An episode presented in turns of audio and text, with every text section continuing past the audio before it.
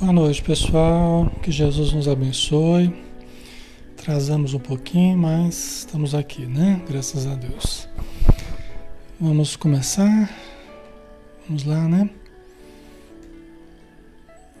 Vamos ver como é que tá o som e aí a gente inicia.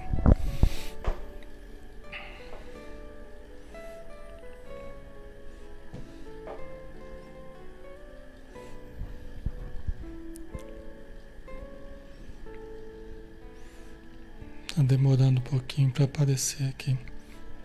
Pronto. Tá ok o som, né? Graças a Deus. Então vamos lá, né, pessoal? Vamos fazer a nossa prece.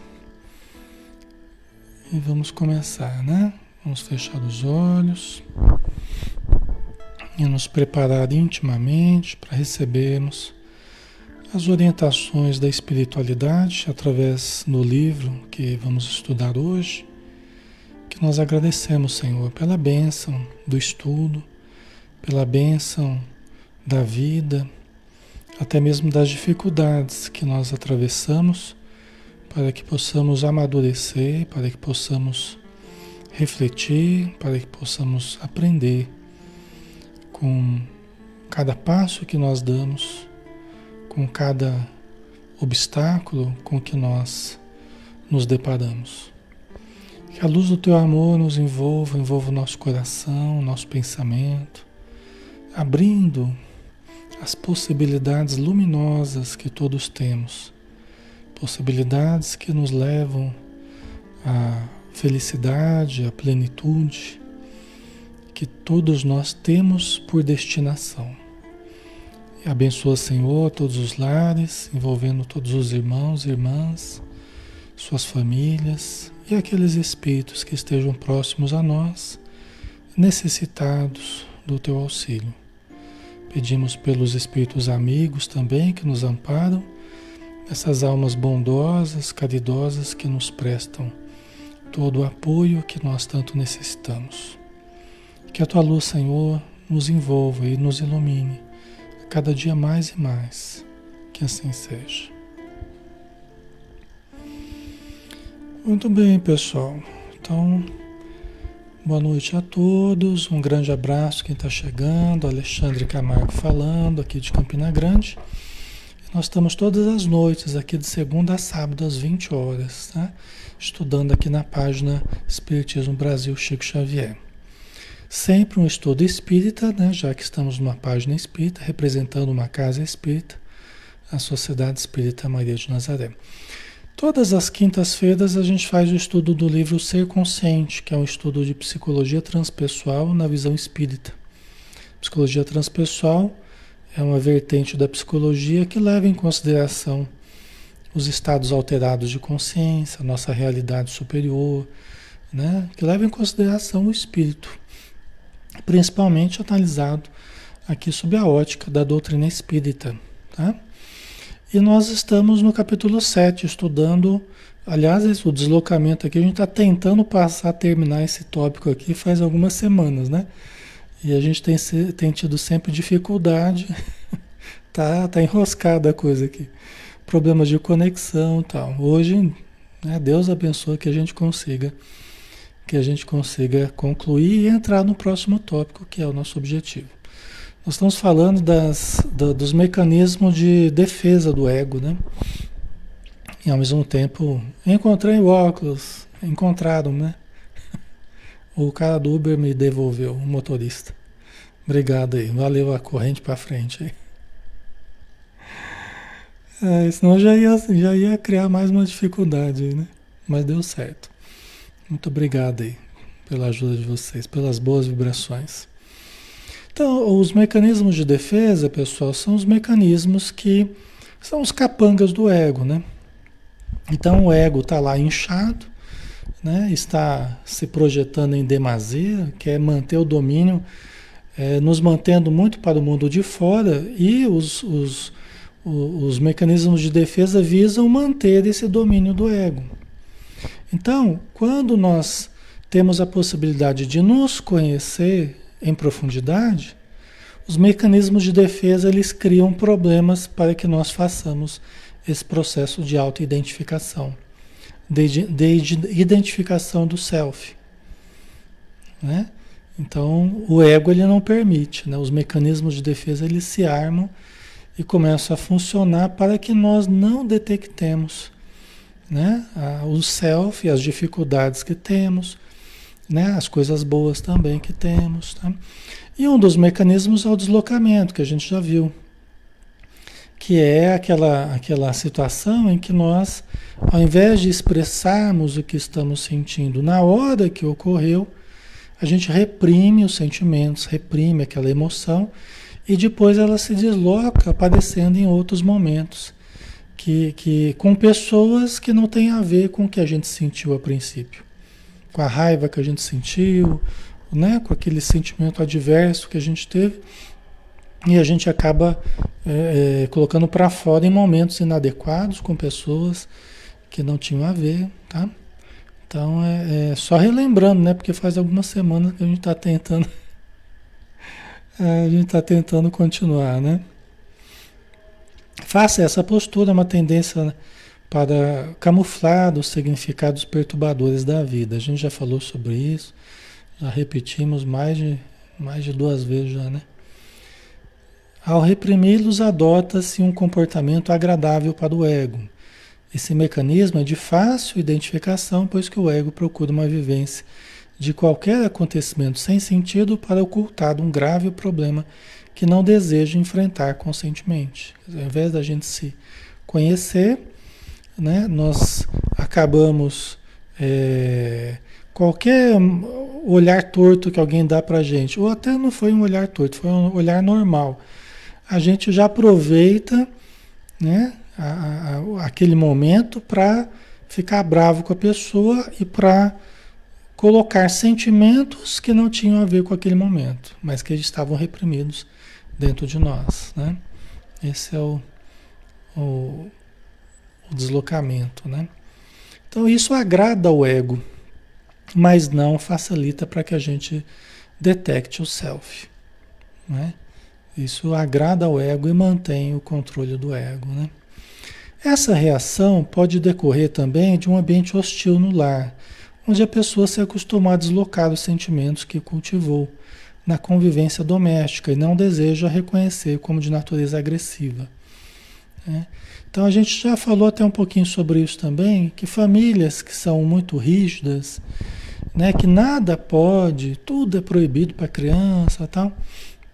A criança ela vai ficando mais reprimida, né? E, e nada é possível, nada é permitido, né? Então a criança vai, vai ficando mais reprimida, até diante da agressividade dos pais, da humilhação que sofre, ela começa a reprimir. Né? Então isso faz com que ela crie o hábito de deslocar. Entendeu? Porque ela não pode enfrentar os pais, mas ela vai lá no, no, nas bonequinhas, lá nos, nos bonequinhos e, e faz, e bate lá, e faz um brigar com o outro. Né? desconta nas bonecas. A criança é assim, né? Então vai acostumando a deslocar. Ou então chega na escola e bate no amiguinho. Briga no amiguinho. Entendeu? Então é o deslocamento, né? A criança, diante da agressividade dos pais, diante da coerção, né, da repressão, ela vai se acostumando a não é, é, olhar para o seu sentimento, nem expressar o seu sentimento no momento adequado, de uma forma a crescer, a aprender a lidar com os sentimentos. Ela vai aprendendo a reprimir e aquilo fica saindo do comportamento, expressando em momentos é, com pessoas é, que não, não tinham a ver com, com a origem desse sentimento, né? Então acaba batendo nos outros, brigando tal, né? Ok? Até a gente falou na semana passada que é importante a gente aprender a expressar sentimentos, falar sobre o que estamos sentindo, nos autoanalisar. Isso é entrar em contato com o self. Isso é entrar em contato com a nossa realidade profunda. Mesmo aquilo que a gente não queria entrar em contato, mas que faz parte de nós, ou que está existindo dentro de nós. Né? É importante porque senão a gente começa a somatizar muito porque aquilo que não é falado acaba virando sintoma físico. É uma das formas do inconsciente expressar né, esses conteúdos guardados é através da somatização. Aí entra as doenças psicossomáticas, né? Ou então através de, de pesadelos noturnos, né? É muito comum, então, ou aparecer em forma de, de, de, de somatizações ou através de pesadelos, tá? E também esses deslocamentos em que acaba aparecendo o, o, aqueles sentimentos, né? Só que em momentos inadequados, né? Ok. O Cássio colocou, mas não se pode sair falando o que quer como quer, né? Exatamente. Isso, por isso que a gente precisa, lembra que a gente conversou uma vez? O que, que é melhor da gente estourar, da gente guardar, né? Lembra, né? É melhor a gente. As pessoas virem, virem e mexem nas perguntas pra gente. É melhor guardar ou é melhor ser daquelas pessoas meio estouradas que já fala tudo? né? Ambas as situações elas podem trazer prejuízos. Né? Quando a gente é muito estourado, muito reativo, a gente acaba prejudicando relações, a gente acaba prejudicando trabalho, a gente acaba, às vezes, sendo uma pessoa meio sem filtro, né? É, e se torna uma pessoa até inadequada em alguns momentos, né? difícil de conviver, né? Então a gente tem que ter alguns filtros, né? O guardar tudo não é bom porque a gente acaba implodindo por dentro, né? A gente acaba explodindo. A gente acaba é, somatizando, a gente acaba criando doenças e tal. Então, assim, é lógico que tem momentos em que nós podemos falar, inclusive para a pessoa certa da forma certa, né? Momento adequado a pessoa adequada, a pessoa certa, né? Então nós podemos expressar, né? isso a gente chama de assertividade, né? Então assim, não é qualquer momento que vai ser um momento propício para a assertividade. Então nós vamos ter que esperar o momento certo, aprender a avaliar os melhores momentos para a gente conversar com alguém, né? Para que seja a, é, é, a coisa certa, na hora certa, com a pessoa certa, da maneira certa. Ou seja, não é uma tarefa fácil, né? É uma tarefa que exige a gente aprender a lidar com a palavra, com a expressão, né? Então, tudo isso nós estamos, estamos tentando aprender. Não existe uma fórmula exata para todos os casos, né? E também, ainda nessa questão, Lembra que eu falei que tem uma terceira, uma terceira via aí, né? uma terceira possibilidade, que é nós irmos mudando o modo de sentir as situações. Uma coisa é a gente se magoar né? e guardar ou estourar. Outra coisa é a gente a gente sentir as situações de uma forma um pouco diferente conforme a gente vai encarando as situações que acontecem de uma forma um pouco diferente. A compreensão do ser humano vai fazendo isso com a gente. Quando a gente vai entendendo melhor sobre o ser humano, nós vamos. É, nós podemos até não concordar com a atitude das pessoas. Né? Nós podemos até não concordar, mas a gente começa a compreender. Isso nos dá segurança. Isso nos dá confiança, até para falar a verdade de forma correta, sincera, tal, sem que aquilo seja um estrondo, seja não. Você pode colocar as coisas porque você compreende a pessoa, né? Então isso ajuda muito. A compreensão faz com que a gente tenha equilíbrio no coração. Entendeu? Então a gente começa até a ter mais condição de falar a coisa certa para a pessoa certa na hora certa.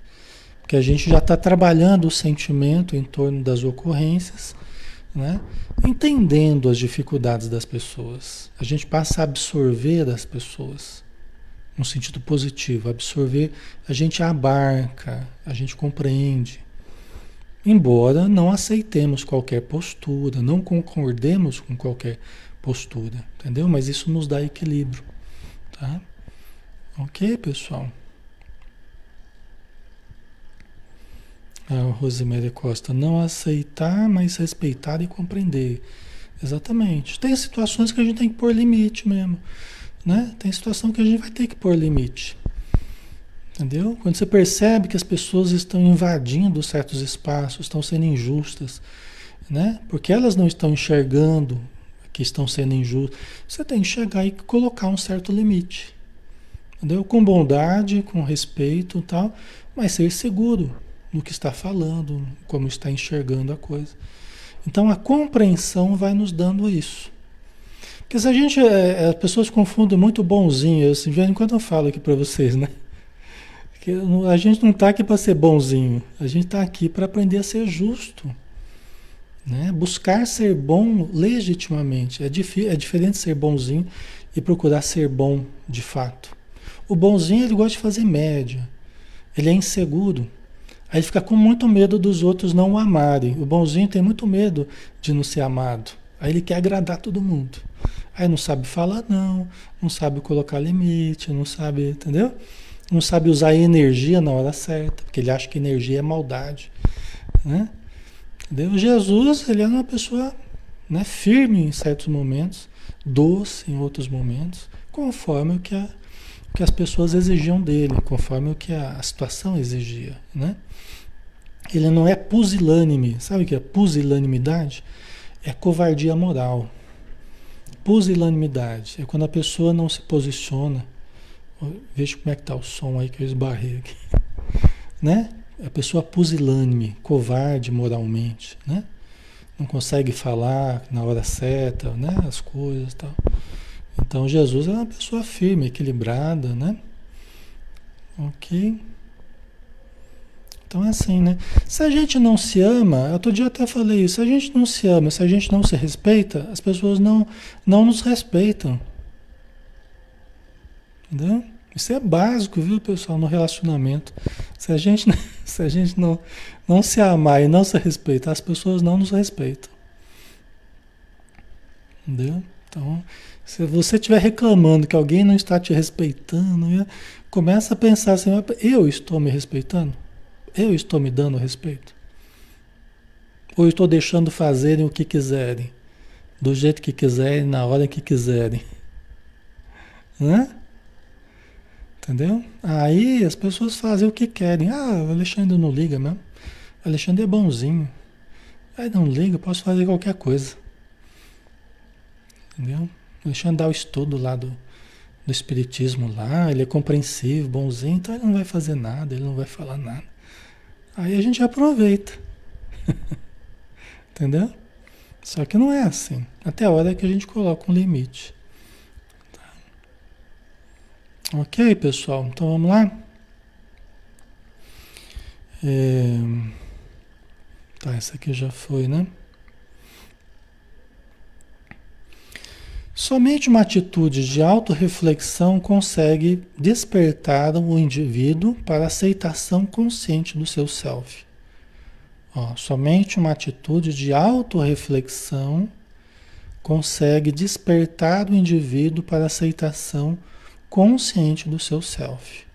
Quer dizer, uma atitude de autorreflexão e honestidade. Né? Precisamos ser honestos conosco mesmo, com os nossos sentimentos pelo menos para conosco mesmo.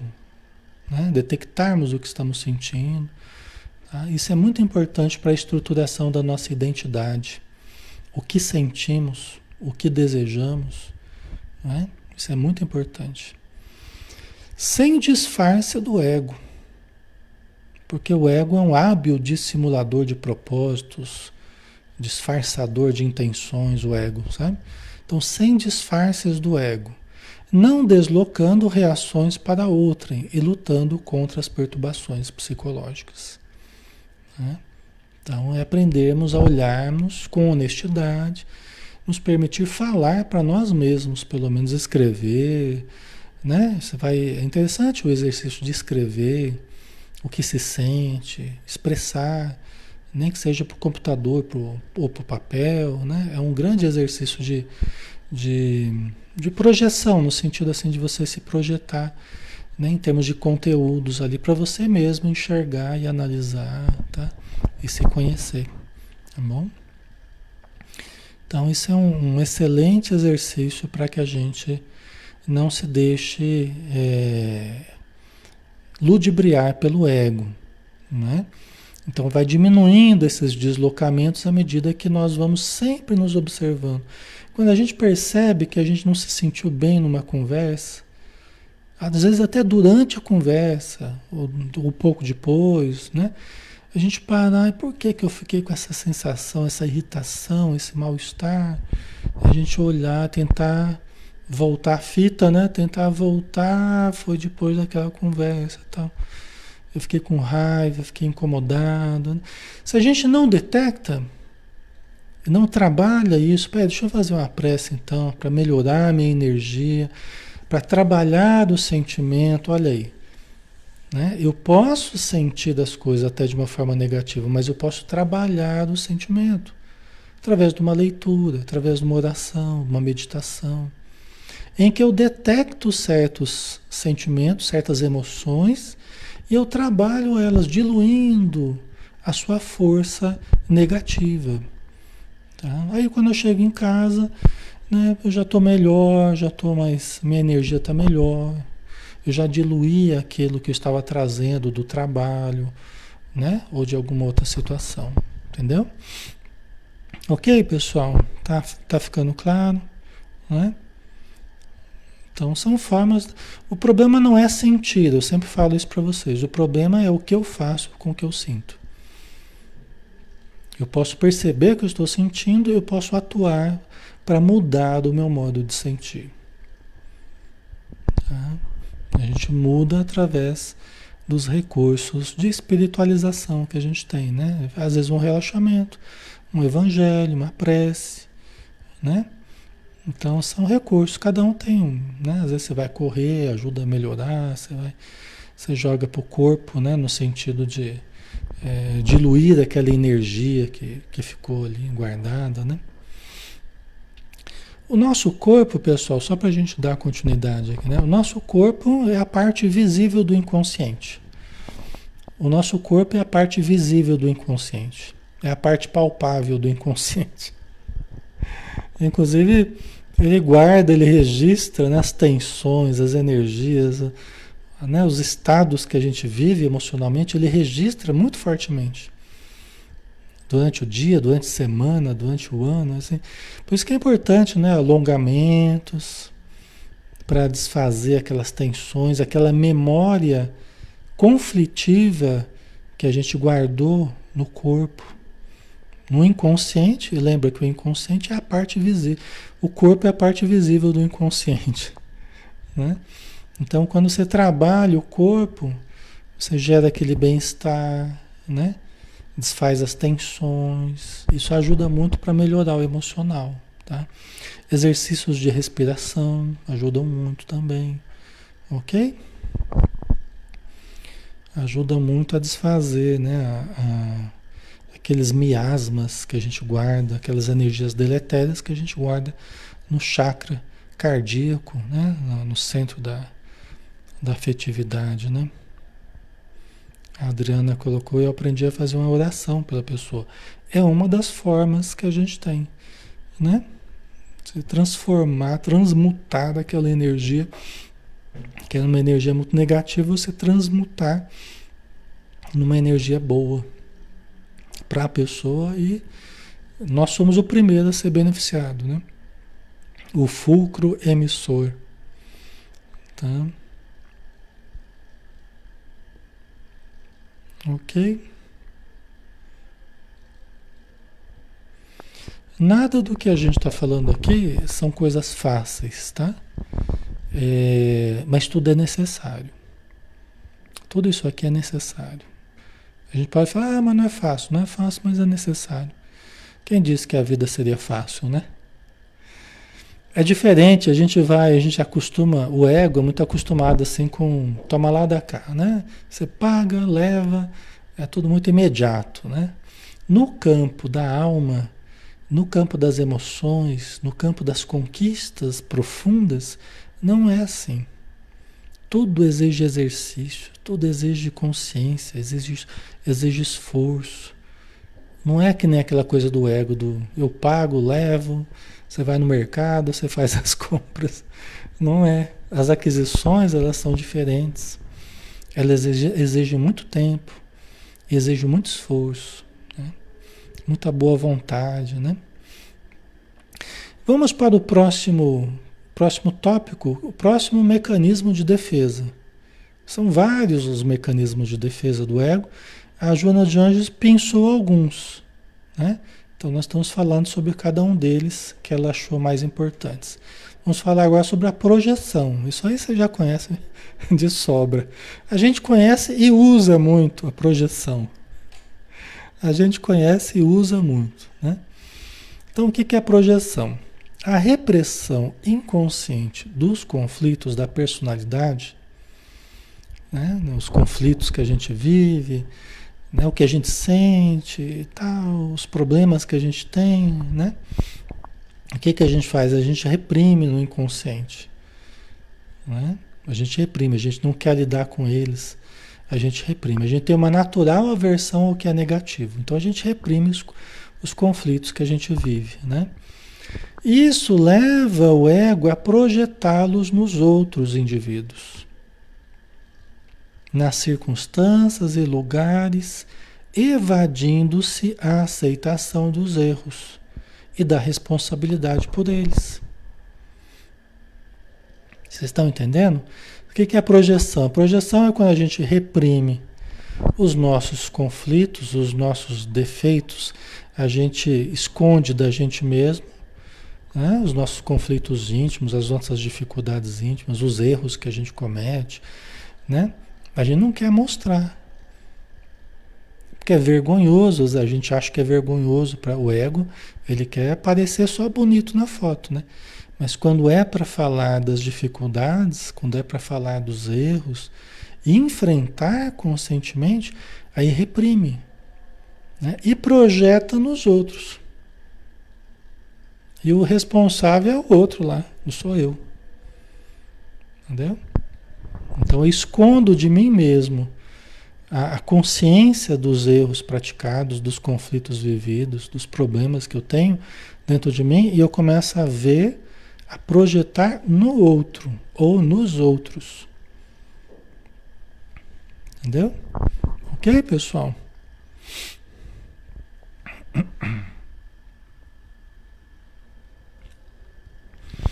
Então eu passo a me ver, na verdade, né, no outro meu lado sombra eu projeto.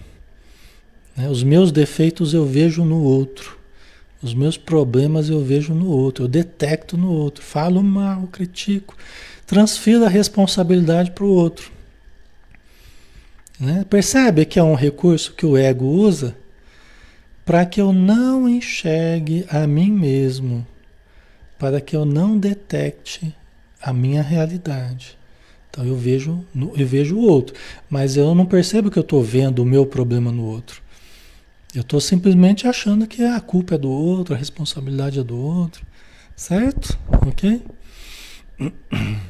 Isso a gente usa muito. Aliás, assim, todo mundo enxerga a vida e as pessoas conforme os seus olhos. Todo mundo enxerga a vida e as outras pessoas conforme os seus próprios olhos. Entendeu? Então, lógico, nós podemos ter uma visão um pouco mais clara da vida do ser humano, podemos. Podemos ter um pouco mais embaçada, podemos. Podemos ver um pouquinho mais nítido tudo que ocorre dentro de nós e também nos outros que estão ao nosso redor, podemos ver um pouco mais nítido tudo isso, ou podemos ver bem distorcido. O que vai, o que vai dar a diferença aí? O quanto eu estou bem comigo e com o meu mundo interior, ou o quanto que eu estou desajustado, em conflito comigo, né? É, no meu mundo interior. Tá? Ok, pessoal? Quando eu estou transbordando de conflito, eu estou com conflito até aqui, ó. Quando eu tô com conflito até aqui, eu tô transbordando, me afogando nos meus conflitos já. Tá transbordando a panela de pressão. Eu vejo a vida toda sob a ótica do meu conflito ou dos meus conflitos. Aí a vida tá péssima, o planeta é horrível, tá todo mundo ninguém presta, todo mundo é, não é confiável, o ser humano não presta, aquela coisa toda. Então, isso aí é aquela projeção quando eu estou transbordando de conflitos. Eu fico meio paranoico, mania de perseguição. Entendeu? Estou projetando ao meu redor. E fico brigando com o mundo ao meu redor. Porque eu, ao mesmo tempo que eu projeto, né, os meus fantasmas estão ao meu redor. Né? Eu projeto os meus fantasmas, os meus conflitos, e posso ficar com medo deles. Então eu posso brigar com o mundo de fora. Estou em constante luta com o mundo de fora. Na verdade, eu estou lutando contra os meus próprios conflitos, eu não percebo isso. Entendeu? Então, onde eu vou, crio confusão, onde eu vou, né, faço um barraco, onde eu vou, eu né, quero ser atendido primeiro, quero, ser, quero ter privilégios. Né? Às vezes eu me acostumei mal, né? E aí eu quero ser, ter sempre os primeiros lugares. Né? Então eu estou sempre me projetando indebitamente, né? Meu orgulho, minha vaidade, meus, meus problemas íntimos, né? Entendeu? Estou sempre criando confusão ao meu redor. Ok, pessoal? Certo?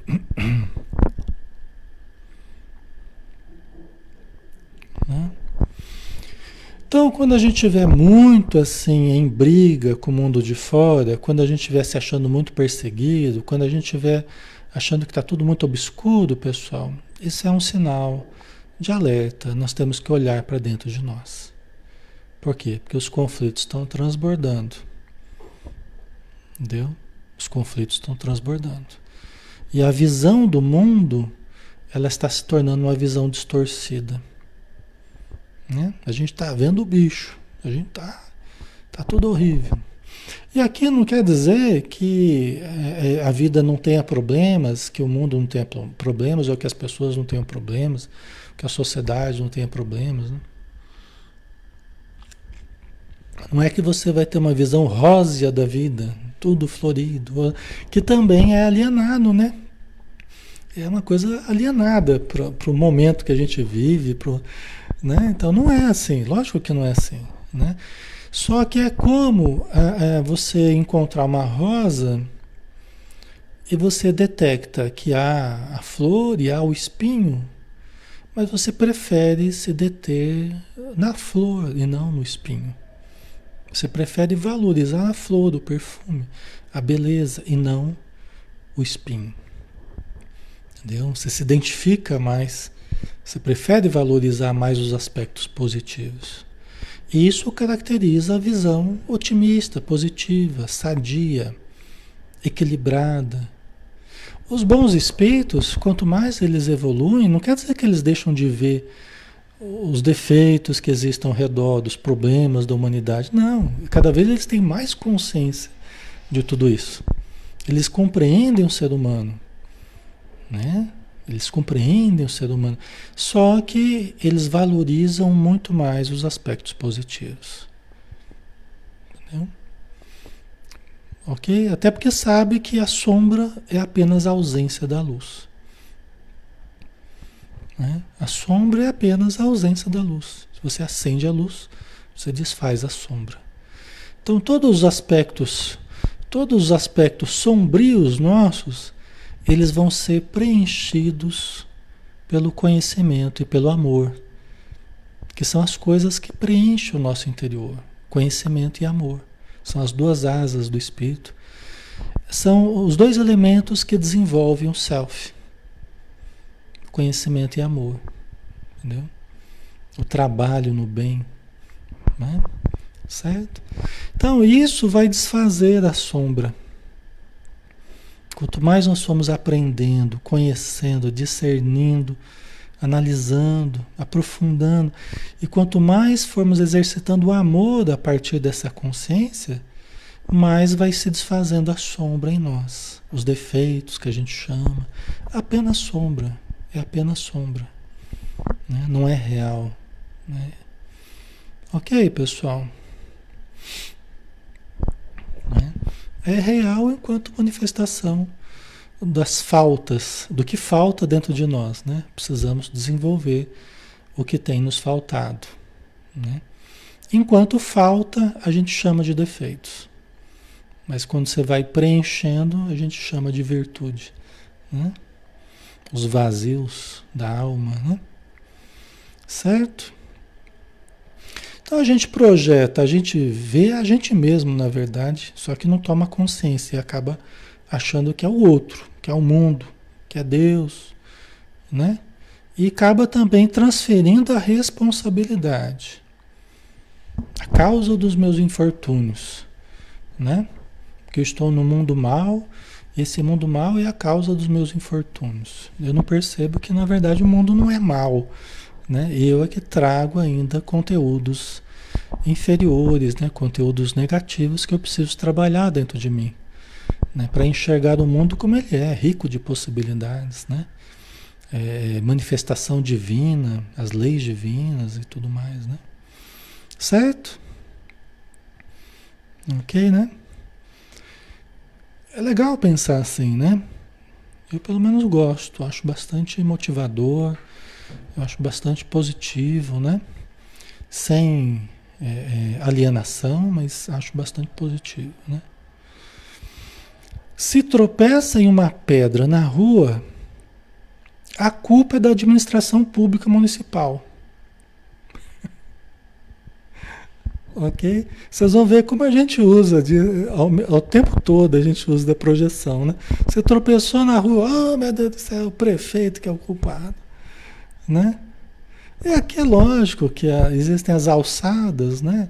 Existem as áreas específicas que cuidam de uma coisa ou de outra. Ninguém vai negar que existem responsabilidades do poder público e tal. Só que hoje nós estamos muito viciados em reclamar, viciados em achar culpados, e a gente não está vendo nem aquilo que está debaixo do nosso nariz. Quer dizer, o primeiro responsável pelo meu andar é o, prefeito, é o secretário de. o primeiro responsável sou eu, concordam? Eu tenho que olhar onde é que eu estou andando, né? Ok? Eu tenho que olhar onde é que eu estou andando. Se eu vou cair num buraco, se eu vou né, tá no lugar seguro, na calçada, na rua, eu tenho que olhar para onde eu estou andando. Eu sou o primeiro responsável pela minha segurança. Concordam? Né? Tá? Depois tem, né? Uh, o buraco que não fecha faz anos, tá? Ok, a gente entende essas coisas. Mas em primeiro lugar, eu sou o responsável. Só que a gente já começa a acusar, né? A gente se exime da responsabilidade, fica projetando os nossos erros. Eu tropecei porque eu estava desatento, estava pensando na namorada, no namorado, estava, né? Tava distraído, estava, né? Pensando em alguma coisa e eu não percebi que eu que eu estava num lugar perigoso ali, pedregoso, né? Então, Ok, pessoal? Isso é bem fácil da gente da gente detectar, né, no dia a dia, né? Ok?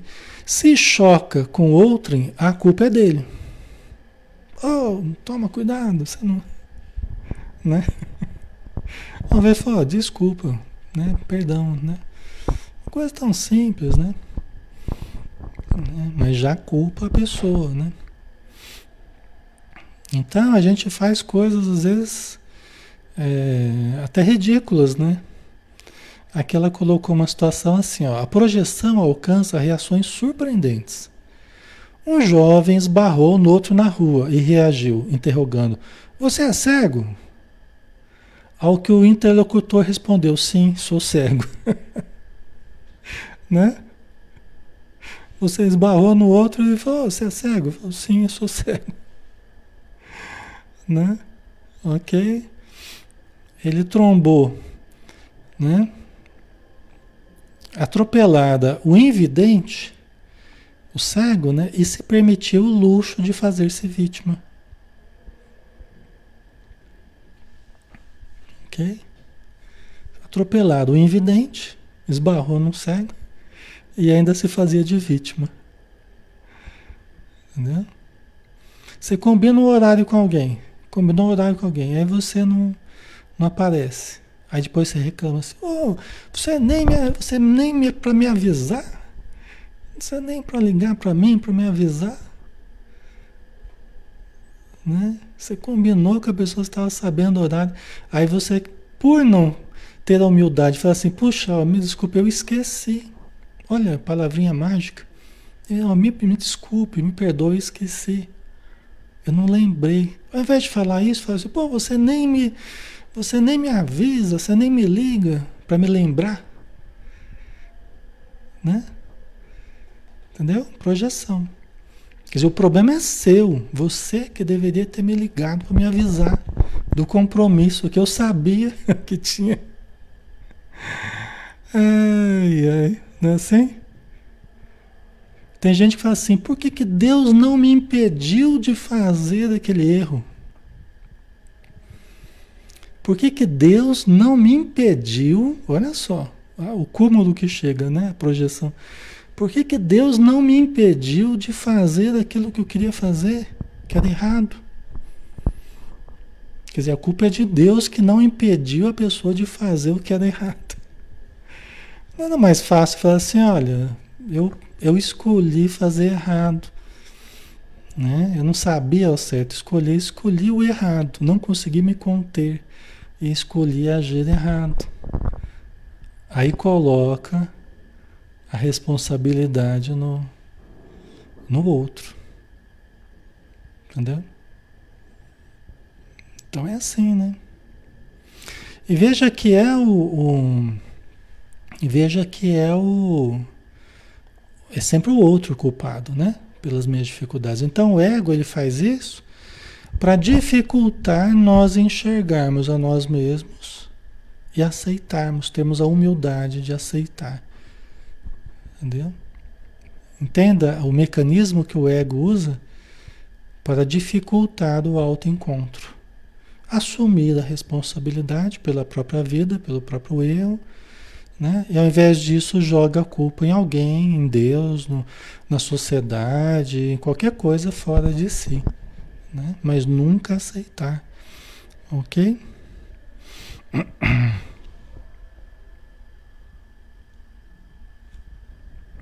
Que se eu assumo a responsabilidade, eu preciso ter humildade para fazer isso, né? E eu preciso mudar. Porque na medida que eu detecto certos problemas, eu, ao mesmo tempo, eu preciso me mover, né? já que eu detectei, eu preciso me mover no sentido de mudar a minha atitude. Então implica nessa questão também. Às vezes a pessoa faz isso para não ter que detectar e não ter que mudar inter, internamente, né? Em termos de comportamento, então. Tá ficando claro, pessoal? Tá fazendo sentido para vocês?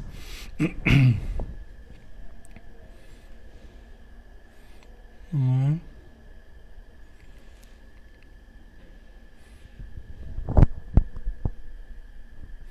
A Beth depois se arrepende, fica com vergonha pelo que fez e não tem humildade de pedir desculpa, né? É, é uma possibilidade, né? Continua ainda mantendo aquela aquele orgulho, né? aquela dificuldade de, de, de, de enxergar a si mesmo, né? de, de falar das suas dificuldades. Né? Isso dificulta muito os processos. Né? É, por exemplo, o processo terapêutico, seja na casa espírita, seja no consultório, né?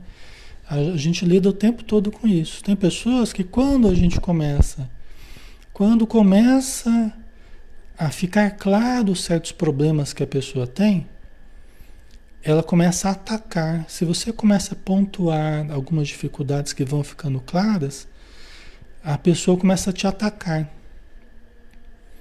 Porque ela começa a entender como ofensa. Né? A gente ajudar a pessoa a enxergar certas dificuldades, ela começa, na perspectiva do orgulho, na perspectiva do ego, começa a ser tido como ofensas. Então ela começa a te atacar. É o atacar para se esquivar, né? Porque ela lida como se fosse uma ofensa, né? Então ela quer se proteger, aí ela fica atacando. Tem pessoas que provocam, né? Ficam provocando, ficam atacando, né? ficam desqualificando a pessoa que está demonstrando ou mostrando as dificuldades que ela está buscando ajuda, né? A pessoa está buscando ajuda no centro, está buscando ajuda numa terapia, mas é normal que ela vá tendo consciência de algumas coisas, né, que estão ocorrendo com ela para que ela possa mudar, né? Não tem mudança sem consciência, né? Mas aí a pessoa, quando o ego se vê, né, é, é, é sendo explicitado, vamos dizer assim, aí a pessoa começa a atacar, né, para se defender. Só que não tem ninguém é, atacando, né, para que se defenda, né? A questão não, não é essa, né? Certo? ok. Quando a gente começa a lidar com o autoencontro, é, com os erros que a gente comete, com as pisadas na bola, de uma forma tranquila, até bem humorada, a gente começa a sorrir da gente mesmo, a gente começa, sabe, oh, desculpa aí, pisei na bola, perdão, tal, né? Mesmo quando esses erros são reiterados, né? São continuados, mas a gente fica tudo mais fácil de, de, de mudar, fica tudo mais fácil de corrigir. Né? Agora quando a pessoa começa a atacar, aí fica difícil. Às vezes até, às vezes até impossibilita a continuidade. Entendeu? Quando a pessoa começa a desqualificar aquele que está tentando ajudar, aí às vezes até impossibilita, inviabiliza, né? Entendeu? É meio complicado isso. Porque a pessoa diz assim, é você é mais um que não me compreende, né? Quando ela classifica você assim, aí já, né? É que nem a Joana fala no livro Despertar do Espírito, acho que é o Despertar do Espírito, né? Ela fala sobre isso, né? Desse processo. Às vezes a pessoa começa a atacar e, e, e você passa a ser mais um que não a compreende. Né? E ela não entende que é ela que não está compreendendo certos comportamentos que precisa mudar. Né? Ok? Então vamos lá. Há uma natural e mórbida tendência no ser humano de ignorar certas deficiências pessoais para projetá-las nos outros. Ó, há uma natural e mórbida, né, até patológica, né, tendência no ser humano de ignorar certas deficiências pessoais. Todos nós, pessoal, temos um eu cego. Todos nós temos um eu cego. Né? O que é o eu cego? É uma parte de nós que a gente não enxerga. Todos nós temos uma parte de nós que a gente não tem consciência. Né? Certos aspectos sombrios em nós que a gente não tem consciência. Né? Então, é, é, aumentarmos a nossa visão profunda de nós mesmos ajuda a diminuir esse, esse eu cego, né? Então é. E quanto mais a gente se conhece, mais a gente diminui esse eu cego e menos a gente projeta nos outros, né? Que a gente acaba detectando né, em nós mesmos, né? Não precisa projetar em ninguém, né? Certo? A ah, Bárbara, oh, esse estudo hoje está uma terapia. Esse estudo inteiro, tudo que a gente faz aqui na semana inteira é uma terapia, né, Bárbara? Hoje está talvez um pouquinho mais explicitando, né, alguns os mecanismos que a gente usa, né? Vamos lá. Toda vez que alguém combate com exagerada veemência determinados traços do caráter de alguém, projeta-se nele, transferindo do eu, que o ego não deseja reconhecer como deficiente, com problemas, né? a qualidade negativa que lhe é peculiar. Então, traduzindo, né? resumindo aqui, tudo que a gente começa a olhar com muita, muita ênfase, né? os traços do caráter do outro, né? com muita evidência, com muita intensidade, né? é, no dia a dia, nós estamos, na verdade, nos identificando com aquilo, nós estamos nos projetando inconscientemente, né? É, e aquilo nós poderíamos procurar em nós. Tá? Aquilo nós poderíamos procurar em nós, para identificar. Né? Então, isso, Alexandre, mas isso não parece compensação? Né? Vocês poderiam perguntar, não parece compensação aquele mecanismo que a gente já estudou? Que a gente acaba é, exagerando, tentando compensar né, que as certas fragilidades interiores a gente tenta compensar em atitudes exageradas fora, que, que são o oposto do que a gente está tendo dificuldade dentro da gente. Sim, e muitas vezes a gente vai encontrar dois mecanismos de defesa agindo juntos, dois ou mais. A gente separa só didaticamente, né? Mas muitas vezes você encontra mais de um mecanismo de defesa agindo junto. Freud já tinha detectado isso, né, nos seus estudos, né?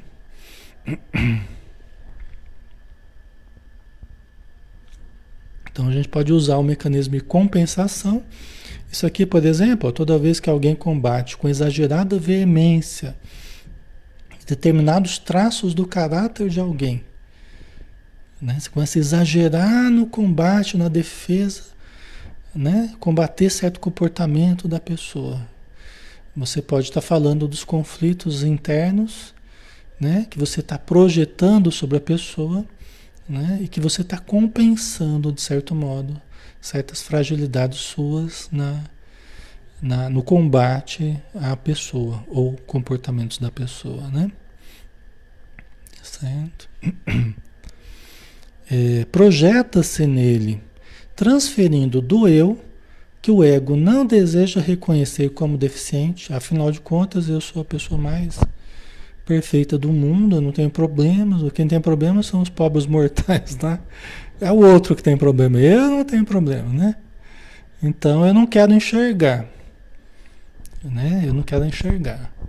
E aí eu fico projetando, né? É, enxergando facilmente, julgando, né? Enxergando facilmente no outro certos problemas que eu não quero enxergar em mim. Né? Ok.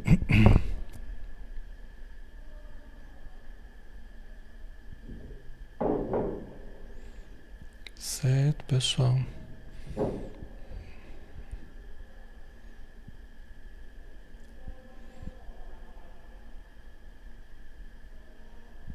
Ok.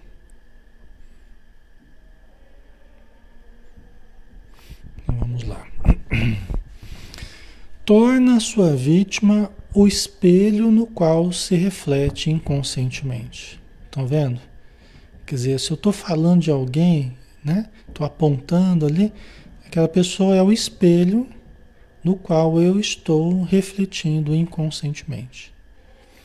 Há uma necessidade de combater nos outros o que é desagradável em si mesmo, né?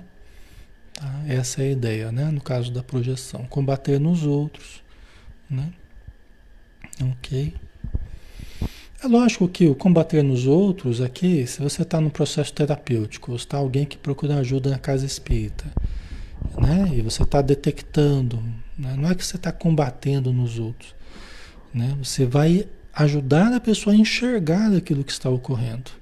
Às vezes tem até que usar energia diante de certos momentos, como Jesus fazia, né? Mas é, isso não é, na verdade, o processo de você se ver no outro.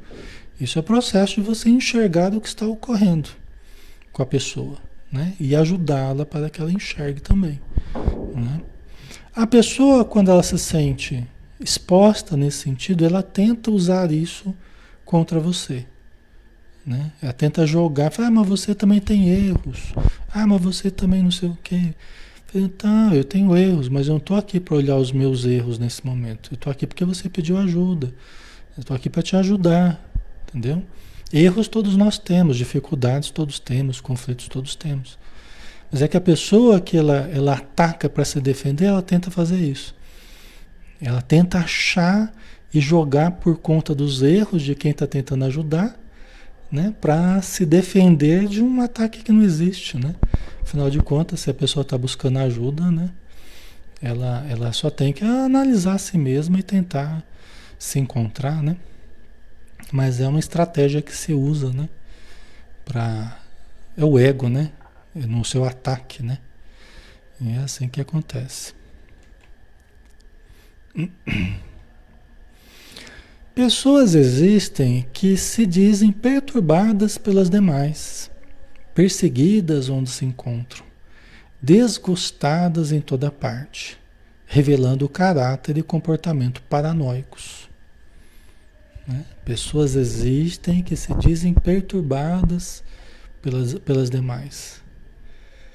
E tem bastante gente assim, né? A pessoa se diz perturbada pelas demais, perseguidas onde se encontra.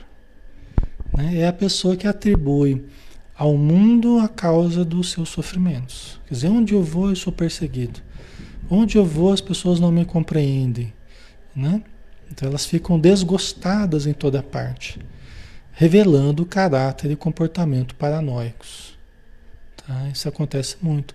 Tem certas situações específicas que pode ocorrer é, até dentro da família, né? Aquela ovelha negra, às vezes porque, às vezes porque a pessoa é diferente, às vezes porque a pessoa tem. É, é, às vezes até melhor do que as outras pessoas dentro da família, porque ela tem sentimentos às vezes até mais sensíveis, tem uma visão até mais positiva e a família meio né, truculenta, às vezes começa a pegar, todo mundo pegar no pé da pessoa. Acontece assim, às vezes no trabalho, né? Você percebe que a pessoa é diferente, né? Não necessariamente é, problemática, mas diferente, e começa a pegar no pé. Pode, pessoal, mas tem muita coisa de paranoia aí no, no caso. Não nesse que eu citei, mas nisso que ela está falando. Tem muita coisa de projeção nossa que geralmente as pessoas não querem, não querem, não querem assumir, não querem perceber? Então, as pessoas que geralmente atribuem muito aos outros são pessoas que já têm projetado muito os seus conflitos, entendeu? Isso é muito, muito comum, né? E a gente fala, ah, Alexandre, mas eu conheço pessoas que re repetem esse padrão. Onde a pessoa vai, então? Aí a gente tem que entender assim: quais comportamentos a pessoa evoca nos outros? Para que onde ela vá, produz o mesmo tipo de situação. Quais comportamentos ela evoca, qual padrão de comportamento ela mantém e ela evoca e, e cria esses ambientes difíceis. Entendeu? Isso é uma coisa que exige realmente humildade nas pessoas para enxergarem é, certos conceitos que elas nutrem sobre si mesmas, certos conceitos que elas nutrem sobre a vida. Gente, o que a gente mantém de verdades na nossa mente é o que vai estruturar a nossa vida.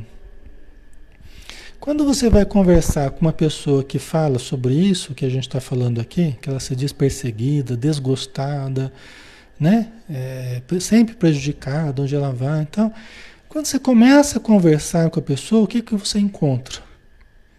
Você vai conversando, você vai encontrando conceitos negativos sobre a vida, sobre as pessoas. E ela acha que ela firmou aqueles conceitos por causa da realidade. Mas ela não entende que a realidade foi se estruturando por causa daqueles conceitos. É justamente o oposto. O que, que veio antes? O ovo ou a galinha, né? Ela acha que a causa né? É externa a ela, na verdade a causa é interna. Né? E tem muito de perturbação também, né, pessoal? Tem muito de perturbação também. Porque às vezes a pessoa traz em torno de si uma perturbação espiritual muito grande, que é reflexo do passado. E onde ela vai também, ela leva aquela perturbação. Né? E os espíritos usam outros, às vezes, para atingi-la, para provocá-la. Isso acontece demais também. Entendeu? Mas ainda tem a ver com ela. Né? Tem a ver com perturbações que dizem respeito a ela, compromissos do passado dela. Que ela não é a vítima, entendeu? Então tem a ver ainda com a pessoa. Né? Isso acontece bastante. E aí quando a gente percebe que é assim, vamos procurar uma casa espírita, vamos tomar paz. Vamos tentar socorrer esse pessoal que está ao redor fazendo essa perturbação na minha vida. Porque isso não é uma coisa alheia a mim. Isso é uma coisa que tem relação comigo. Tem uma responsabilidade minha nesse processo. Por que, que não estão com outra pessoa, estão comigo? É porque são vínculos que eu trago do passado. Entendeu? Eu não sou uma vítima indefesa, né? Que está sendo perturbada pelos espíritos, não. São pessoas a quem eu prejudiquei e que estão vindo me cobrar algo. Ou se aproveitando das fragilidades que eu nutro ainda na minha vigilância, na minha, na minha falta de consciência, né? Então tem a ver comigo também nesse nível de responsabilidade, tá? Ok? Certo, pessoal? Então, assim, todos nós temos um fardo para lavar, né? uma roupa suja para lavar, todos nós temos. Né? Não adianta a gente se vitimizar, não adianta a gente projetar. O que adianta a gente entender? Bom, isso aqui é o meu fardo, isso aqui é a minha roupa suja, isso aqui é o meu, meu contexto difícil. Vamos então trabalhar sem responsabilizar os outros, vamos o que, que está no meu alcance? Eu não posso mudar os outros, eu posso mudar a mim. O que, que está no meu poder fazer? Ah, eu posso orar? Posso. Posso tomar um passe na casa espírita? Posso. Posso ler um bom livro? Posso. Posso fazer um evangelho no lar? Posso. Posso aprender a meditar? Posso. Posso aprender a relaxar, mentalizar positivamente? Posso. Então, vamos à obra. Eu tenho tudo nas mãos para melhorar a minha vida. Né? Vamos trabalhar. Tá bom? E provavelmente o meu entorno vai sofrer um impacto muito positivo com essa mudança interna que eu vou fazendo. Tá? Ok? Então vamos finalizar, pessoal. Já estamos na hora, né? Acho que já estamos aqui no nosso horário. Vamos fazer a prece final, né? Senhor Jesus, nós te agradecemos imensamente pela oportunidade que estamos tendo de refletir, de analisar, de compreender, de aceitar, para poder mudar, que é o grande objetivo. Todos nós temos potenciais para mudança, mas ainda estamos numa realidade que precisa de transformação. Ajuda-nos a enxergar e ajuda-nos a nos mover no sentido de melhorar.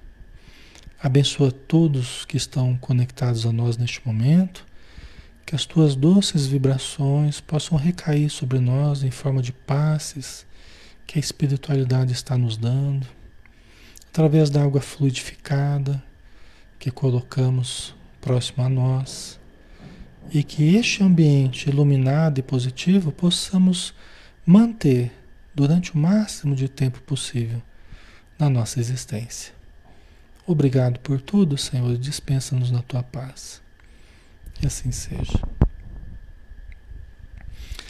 Ok, pessoal. Então, um abraço. Fiquem com Deus, tá?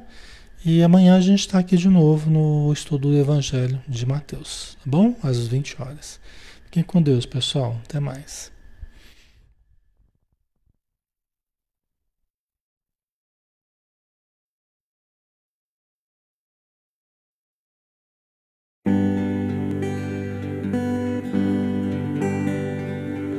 Mestre Jesus,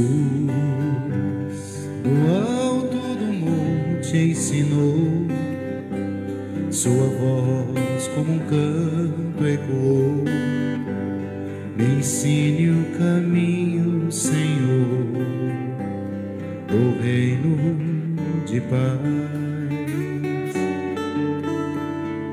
Disse Jesus, bem-aventurado sois vós, o sal da terra, que brilhe a vossa luz, a luz do mundo. Bem-aventurados sois vós, os pobres de espírito Bem-aventurados sois vós que estáis aflitos. Bem-aventurados sois vós os pacíficos,